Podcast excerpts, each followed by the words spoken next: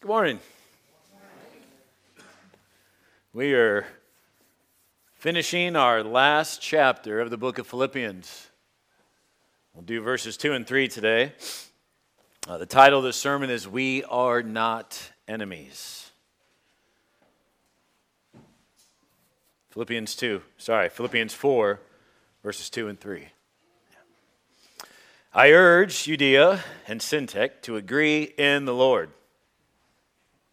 Yes, I ask you also, true companion, help these women who have labored side by side with me in the gospel, together with Clement and the rest of my fellow workers whose names are written in the book of life. I'll open up in prayer. Heavenly Father, God, as we just sang about your Holy Spirit to breathe upon us, to indwell us, to anoint us, that the last bars that we sang, Lord, were about a unity in Christ. That only a true harmony and unity can be done through the power of the Holy Spirit, God. And it takes a work for the local churches and the universal church to trust that you are able to do that, that you are able to heal our brokenness, that you are able to cause us to repent from our divisions, Lord, and our bitterness. And God, that you are able, through the power of your Holy Spirit, to demonstrate a unity in us that is portrayed to the world that Jesus Christ is Lord and came from the Father. And Lord, we see Jesus pray that in John 17 in his high priestly prayer, he prayed for us that we would be one so that the world would believe that you sent him. And God, may the unity of our local church, of Cornerstone, God, proclaim the glorious gospel of Jesus Christ. We ask this to your glory. Amen.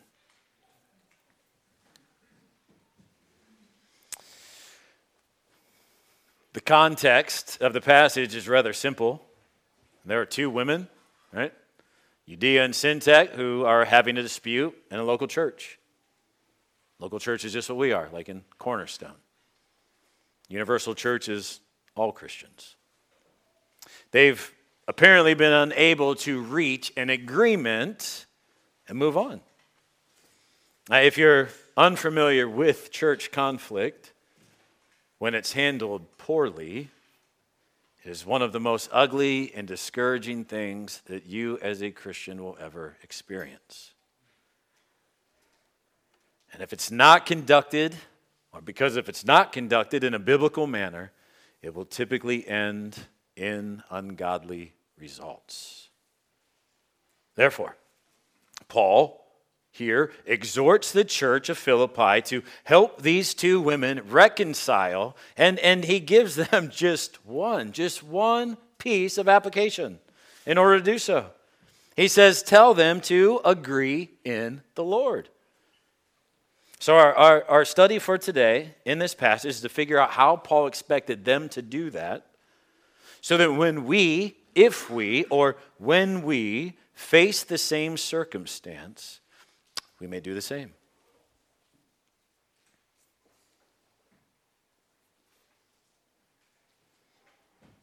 When I first started studying this passage early in the week, I, I wondered what in the world these two women were having a dispute about. They got to the point that the Apostle Paul felt the need to address it in his letter to the church. And Paul doesn't say what the issue is, does he? And he most likely knew what the quarrel was over, but chose to leave it out. The more I thought about the fact that it wasn't in there, the, the, the more I became convinced that the specific issue they were arguing over was intentionally left out. It was done on purpose.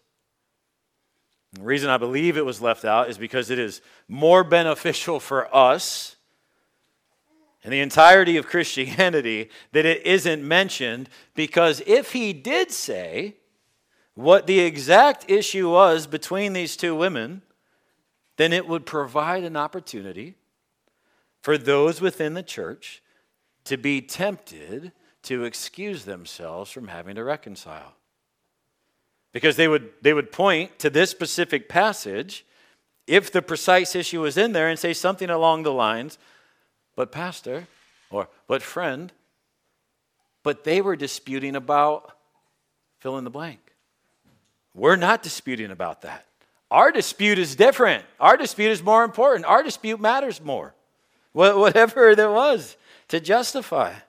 And they would say, therefore, because that's not what Paul was talking about, that's not what they were quarreling over, I don't have to reconcile. Because my issue isn't the same as the two women in Philippi. So, in other words, what, what we may be tempted to do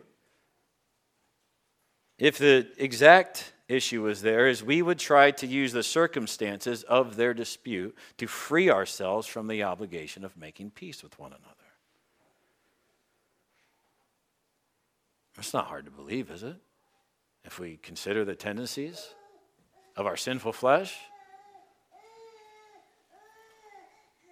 which try to rationalize and justify our actions when I think about that, when I think about my own tendencies to justify or rationalize my own actions, I'm more and more convinced that the Apostle Paul, mainly through the inspiration of God, or the divine inspiration of God, omitted the precise issue for that exact reason. Maybe I'm wrong.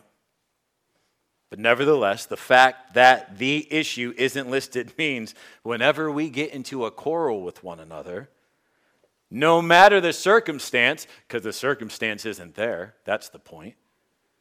When we get into a quarrel with each other, no matter the circumstance, the Word of God, the Bible, Holy Scripture, leaves us with one option agree in the Lord. Which implies it doesn't matter what your dispute is over, it doesn't matter what our dispute is over, because the application will always remain the same.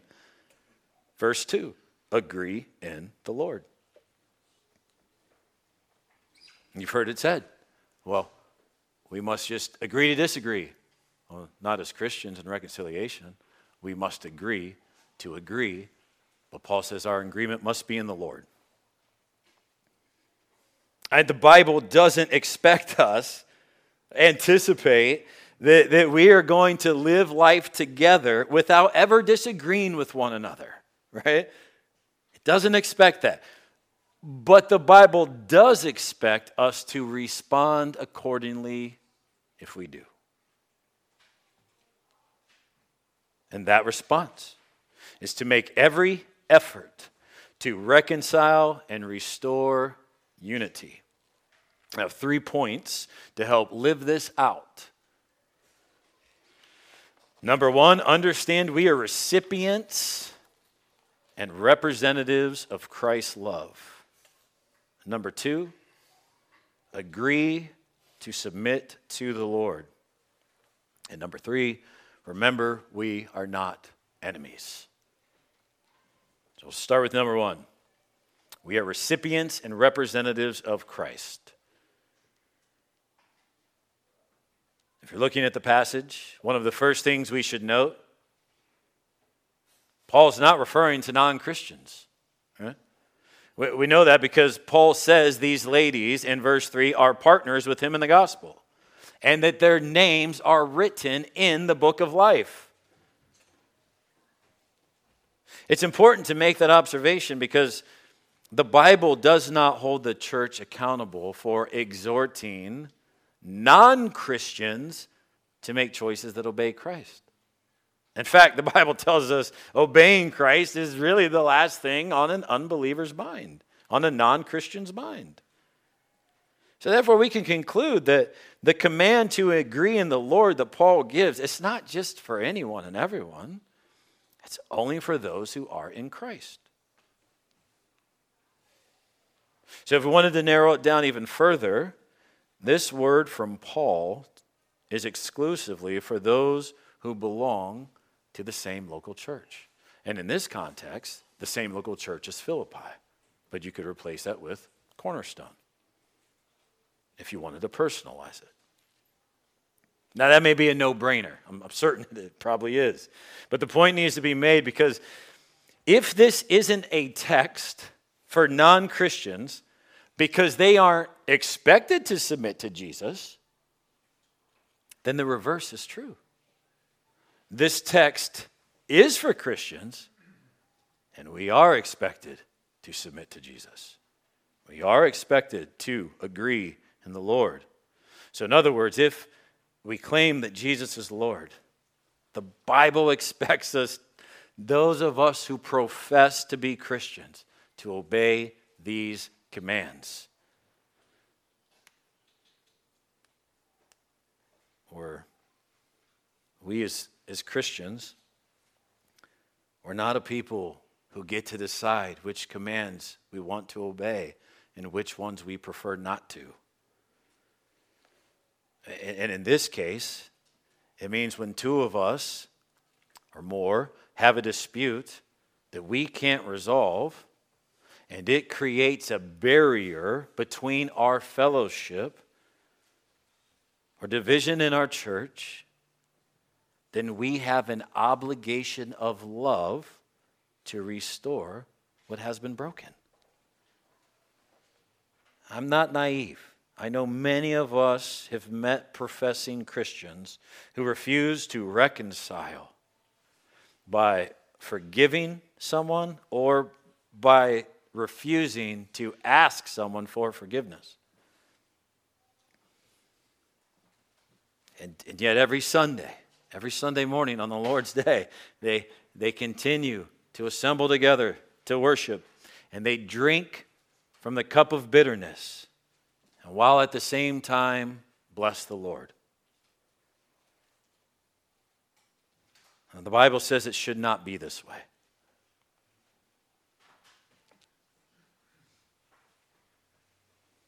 James 3 9 through 10. James writes, With the tongue we bless our Lord and Father. Well, that's good. But, and with it we curse people who are made in God's likeness. That's not good. Blessing and cursing come out of the same mouth. My brothers and sisters, these things should not be this way.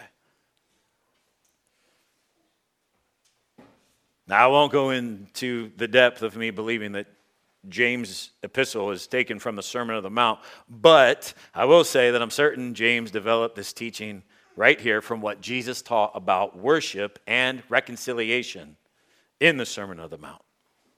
And precisely in the Sermon on the Mount where Jesus taught us which one should precede the other reconciliation or worship? Worship, reconciliation. In the Sermon on the Mount, Matthew 5 23 through 24, Jesus says, If you're offering a gift on the altar, and you remember that your brother or sister has something against you, leave your gift there in front of the altar. First, go and be reconciled with your brother or sister and then come and offer your gift. First, go and be reconciled, then come and offer your gift. Which means, according to the priority concerning reconciliation or worship, Jesus says reconciliation should proceed. Right? Yet I also understand, for some, that things have gotten so out of hand and it's been so long since they have that they or you wouldn't even know where to begin to start a process of reconciliation. So let me uh, point you in the right direction. Ephesians 4:32 Forgive one another as Christ has forgiven you.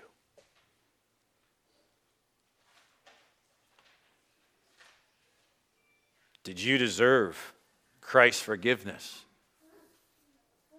Did you earn it? Are you not just as sinful as the brother and sister that you continue to curse? Are you the exception to the rule of Romans 3, which says, None are good, none are righteous, no, not one? there's only one exception to that rule, and that's the man, God, Jesus Christ. Did you deserve it, his forgiveness? No. Did you earn it? No. How can we then demand that our brother or sister in Christ merit our forgiveness when we ourselves have been forgiven by grace alone? And the Word of God asks us how, how can we withhold forgiveness from one another and still sing praise to God for pardoning us by grace alone?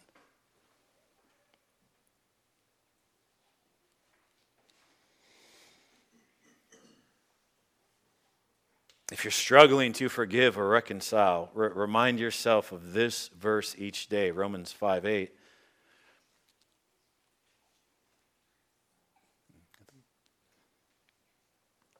God demonstrated his love for us that while we were still sinners, Christ died for us. While we were still sinners, Christ died for us.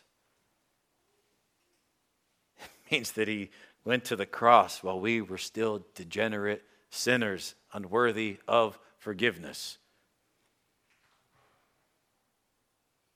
And if we cannot forgive one another, as Christ has forgiven us, we will never fulfill the law of love that our Lord told us to obey. Yet, even worse, there's a caution for us to heed because if we remain hard hearted toward each other, then one day the Lord may say to us, Woe to you, you hypocrite! I forgave you much, and you refused to forgive them little. Loved one, as recipients of God's grace, and we are recipients of God's grace, we are called to represent Christ on this earth. One way we do it is we reconcile our relationships. We restore the unity that was broken by forgiving one another the way that Christ has forgiven us. As the church, we must hold ourselves to this standard of teachings. That's what Paul is doing. That's what he's writing to Philippi and saying. Hold these two women to these teachings. Have them agree in the Lord. Restore what's been broken, whatever it is. That's the standard.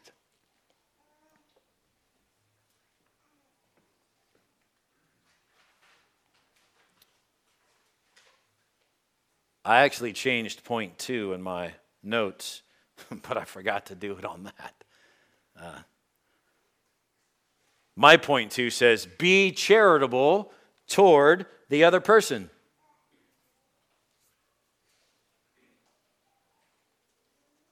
Be charitable. look, look at the text, verse 2. Paul doesn't say that they must agree over the issue being disputed.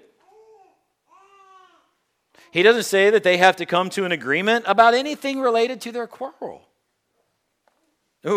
They're only given one imperative to restore unity, which is agree in the Lord. It means agree to submit to whatever the Bible says. That's what agreeing in the Lord means. So, therefore, whenever we have two or more individual Christians who are in a dispute among themselves, and we attempt to mediate the situation, we, we need to ask the parties two questions. One, in this corner, if the Bible gives you a definitive answer, will you agree to submit to the Word of God? Number two, if the Bible doesn't give you a definitive answer, will you choose to be charitable toward the other person? For most of us, number two is much harder.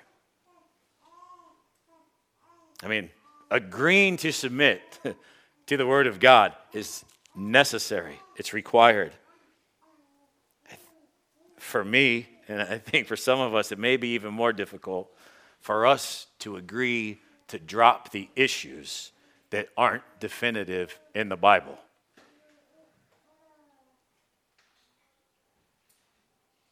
Due to the stubborn pride each one of us possesses, we, we're not fond of loosening the grip that we hold onto our personal preferences with. And there's, there's nothing wrong with having personal preferences, preferences, opinions, perspectives, as long as they aren't contrary to the Word of God. And as long as we don't make them the primary issues. Yet, as Christians, we have a knack for making secondary issues the primary issues. And when we choose to stay on that course, loved one, our personal preferences become idolatry. And tragically, it's, it's typically the secondary issues that churches allow, allow to divide themselves. Now, rarely do you ever see a church dividing over key issues. And think about it. When is the last time you saw a church split over the doctrine of the Trinity or the doctrine of Christ? Any church splits over justification by faith alone? Salvation by grace alone? And not, not that I'm aware of.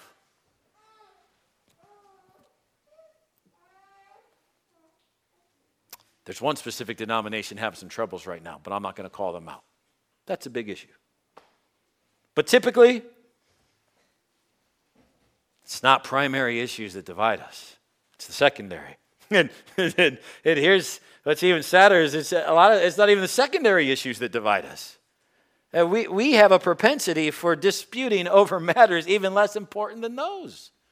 Thom Reiner, uh, uh, Christian author and researcher, he listed 25 reasons he had been told about church splits and divisions. At one time, I heard that a, a church actually split uh, over a chicken bone. And I tried to find it on the internet, but I couldn't find it. So that led me to Thom Reiner, uh, Rainer, Reiner, however you say his name. Uh, and, and I'll list seven of them. Number one, church either split or had serious divisions because of these issues. Number one, an argument over the appropriate length of the worship pastor's beard. You're doing good. these are true, by the way. These are, these are not jokes. Number two, a petition to have all church staff clean shaven. Number three, arguments over what type of green beans the church should serve. Number four, I identify with number four. An argument on whether the church should allow deviled eggs at the church meal or not. My issue isn't with the adjective deviled, my issue is with the mayonnaise it takes to make that. So I, I get it. Number five, a dispute over whether the church should allow people to wear black t shirts since black is the color of the devil. That's not in the Bible, by the way. So that's just Anyone got a black shirt on? Number six, a fight over whether or not to sing happy birthday each week. And then number seven, which was my favorite one, a disagreement over using the term potluck instead of pot blessing. hey, those are funny because we realize how ridiculous they sound. What's not funny is what that type of quarreling and division represents to the world outside these doors. Nor does pettiness such as that, in that type of manner, bring honor to our Lord Jesus Christ. Now, therefore, we have to combat against that.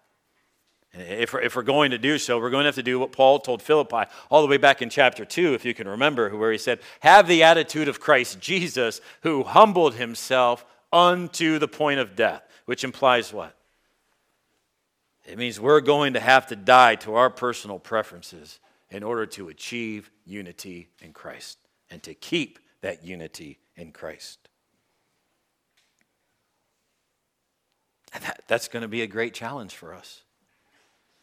Uh, in order to do so, we are going to have to evaluate our reasoning alongside the Word of God. And if we find out, when we find out, that the Bible doesn't hold other Christians to our personal preferences, then we are going to have to say to the other Christian, I digress. I may not agree with you, but I will choose to no longer allow my preference to create a gap between us. Do you want some homework to build spiritual maturity? Go home tonight for lunch. Take a week. Consider what personal opinions, preferences, or perspectives that you might have and even though you're convinced that you're correct, that they're the correct opinion or preference or perspective, which ones does the Bible say? But these are nothing more than personal preferences.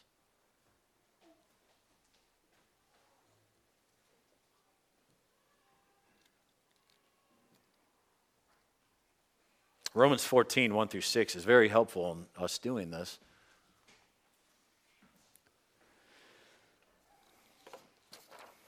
Paul writes, except the one whose faith is weak. Did the bold show up? Yeah, kind of. What does he say? Without quarreling over what? Disputable matters. And just stop for a second. He doesn't say, don't divide over Orthodox Christianity. If someone says that we are saved by works, divide. That's an issue right? Well, I mean, first speak truth. I mean, you know, firmly and gently, but it's not disputable. That God is Father, Son, and Holy Spirit, three persons in one being, is not disputable. That Scripture is the authority divinely inspired by God in the scepter of the church. Quote John Stott. That is not up for debate. It's not disputable that Jesus Christ is both man and God is not disputable. And Paul's not saying that. So we can't misunderstand that we, we, we could just discount all doctrines in order to remain united. That's not what he's saying. He's saying without quarreling over disputable manners. Okay, verse 2. One person's faith allows them to eat anything, but another whose faith is weak, eats only vegetables. The one who eats everything must not treat with contempt the one who does not. And the one who does not eat must not judge the one who does, for God has accepted them. How? It wasn't on the basis of eating or not eating. God accepted them on the basis of the death and resurrection of Jesus Christ. Who are you to judge someone else's servant? To their own master, servants stand or fall, and they will stand, for the Lord is able to make them stand. Here's another issue. Verse 5 One person considers one day more sacred than another, another considers every day alike. Each one, each of them should be fully convinced in their own mind. Whoever regards one day as special does so to the Lord. Whoever eats meat does so to the Lord, for they give thanks to God. And whoever abstains does so to the Lord and give thanks to God. Paul's point. Look, your, your conviction, indisputable manners, is not a sin. You're allowed to be, you, you should be convinced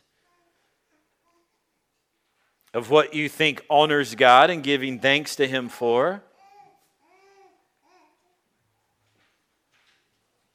And you have freedom to do whatever you're convinced the Word of God allows you to do. That could be taken out of context. I hope you get the point. This is in regard to eating and days, and the disputable manners. However, Paul says, look, there's some who have not yet arrived to the same conclusion. And they're still convinced they should not partake in these things, or that this specific day is special or not special. Yet, here's the application Paul gives neither of you should judge each other for having different convictions in disputable manners. Why? Here's, here's the being charitable toward each other. Why? because both of you, Paul says, are convinced that your choices honor the Lord.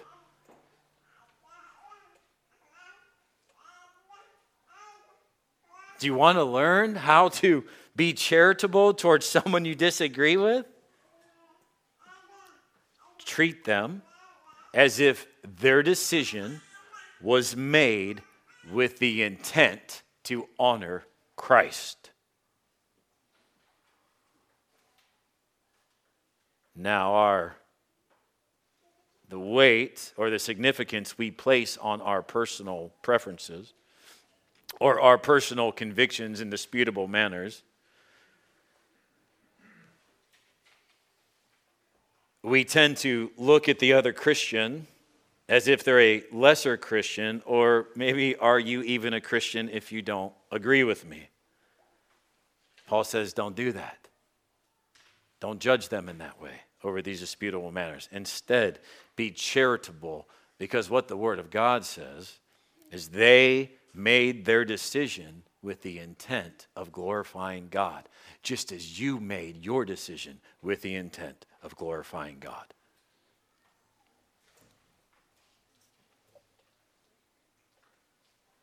That's hard to do. Even harder is verse 22 in Romans 14. Uh, here's some good application for all of us. Because because in verse 22 of Romans 14, Paul goes on to say, Now, whatever you believe about these things, keep between yourself and God. he says it more gently than I would. Keep it to yourself. Stop bringing it up. Stop causing division about things that are disputable.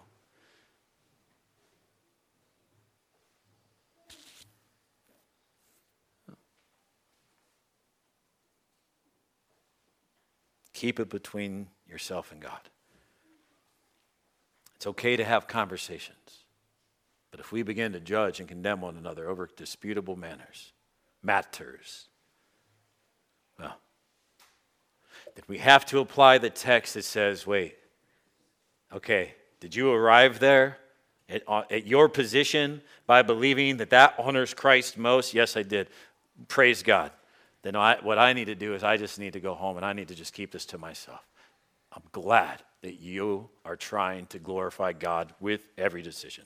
And the same goes vice versa. And finally, because of the cross of Christ, remember, they are not your enemies. We, we are not enemies. Verse 3. Take a sip.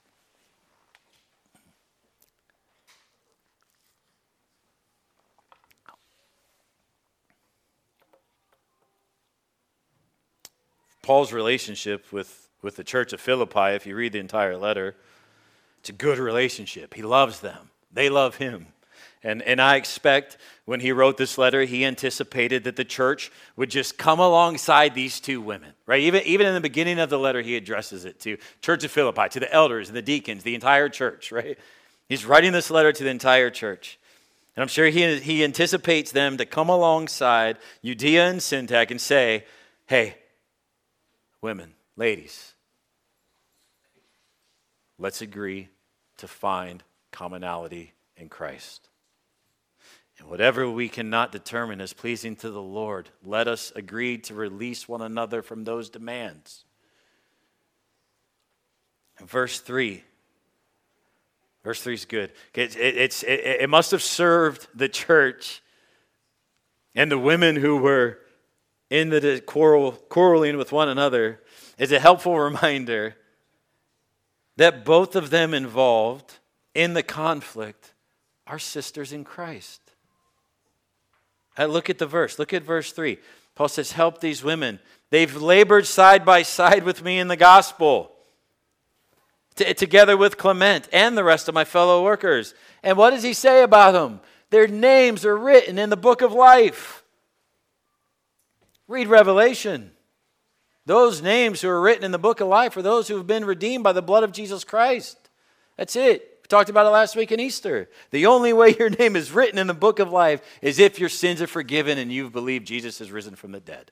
That's it.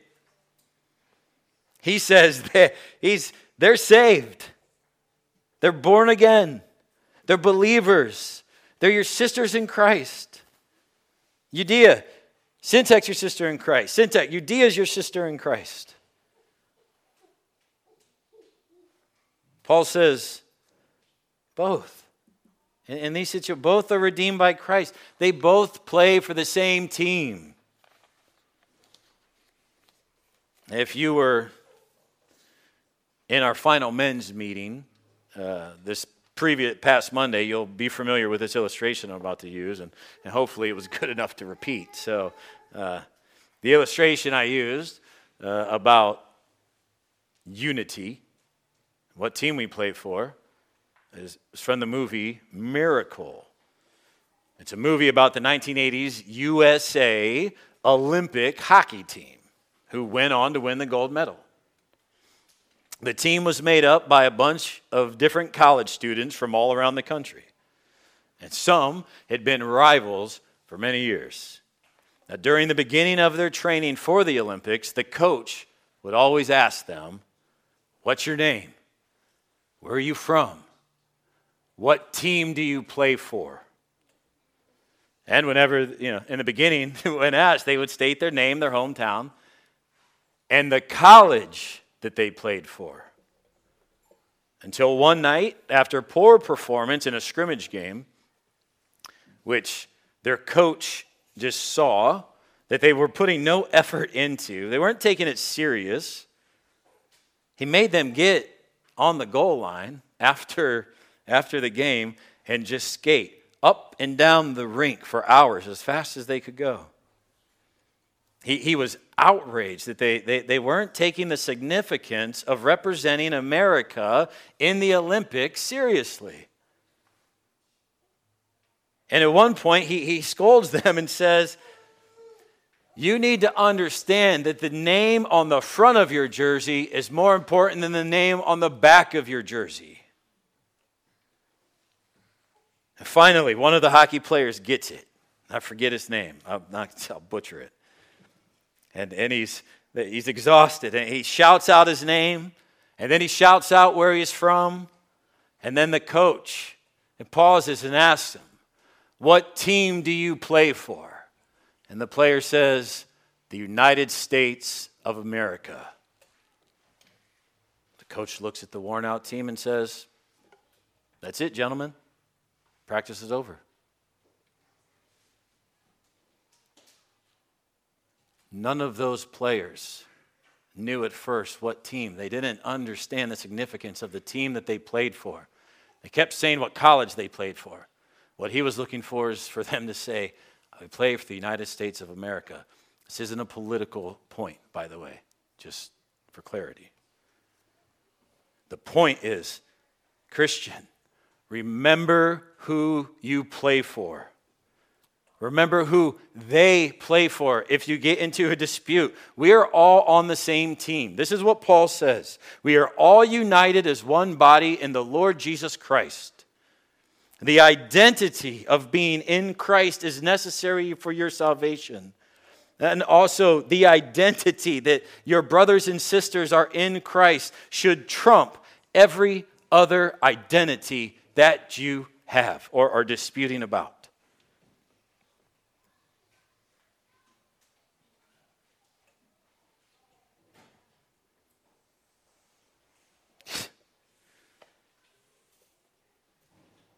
Person you were quarreling with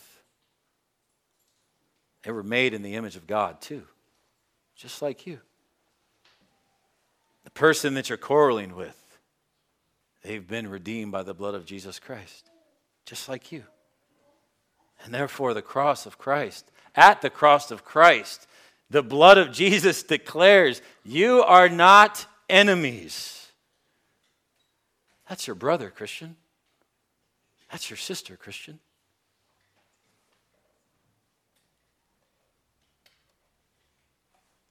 Euodia, Syntyche, come here.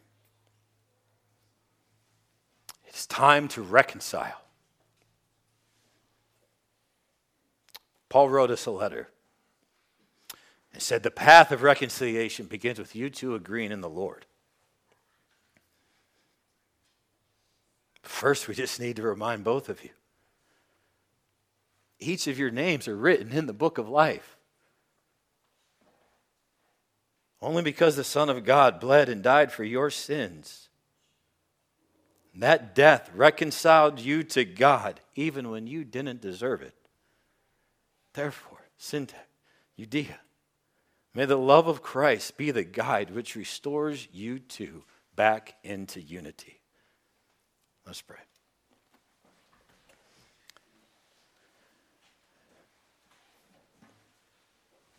Heavenly Father,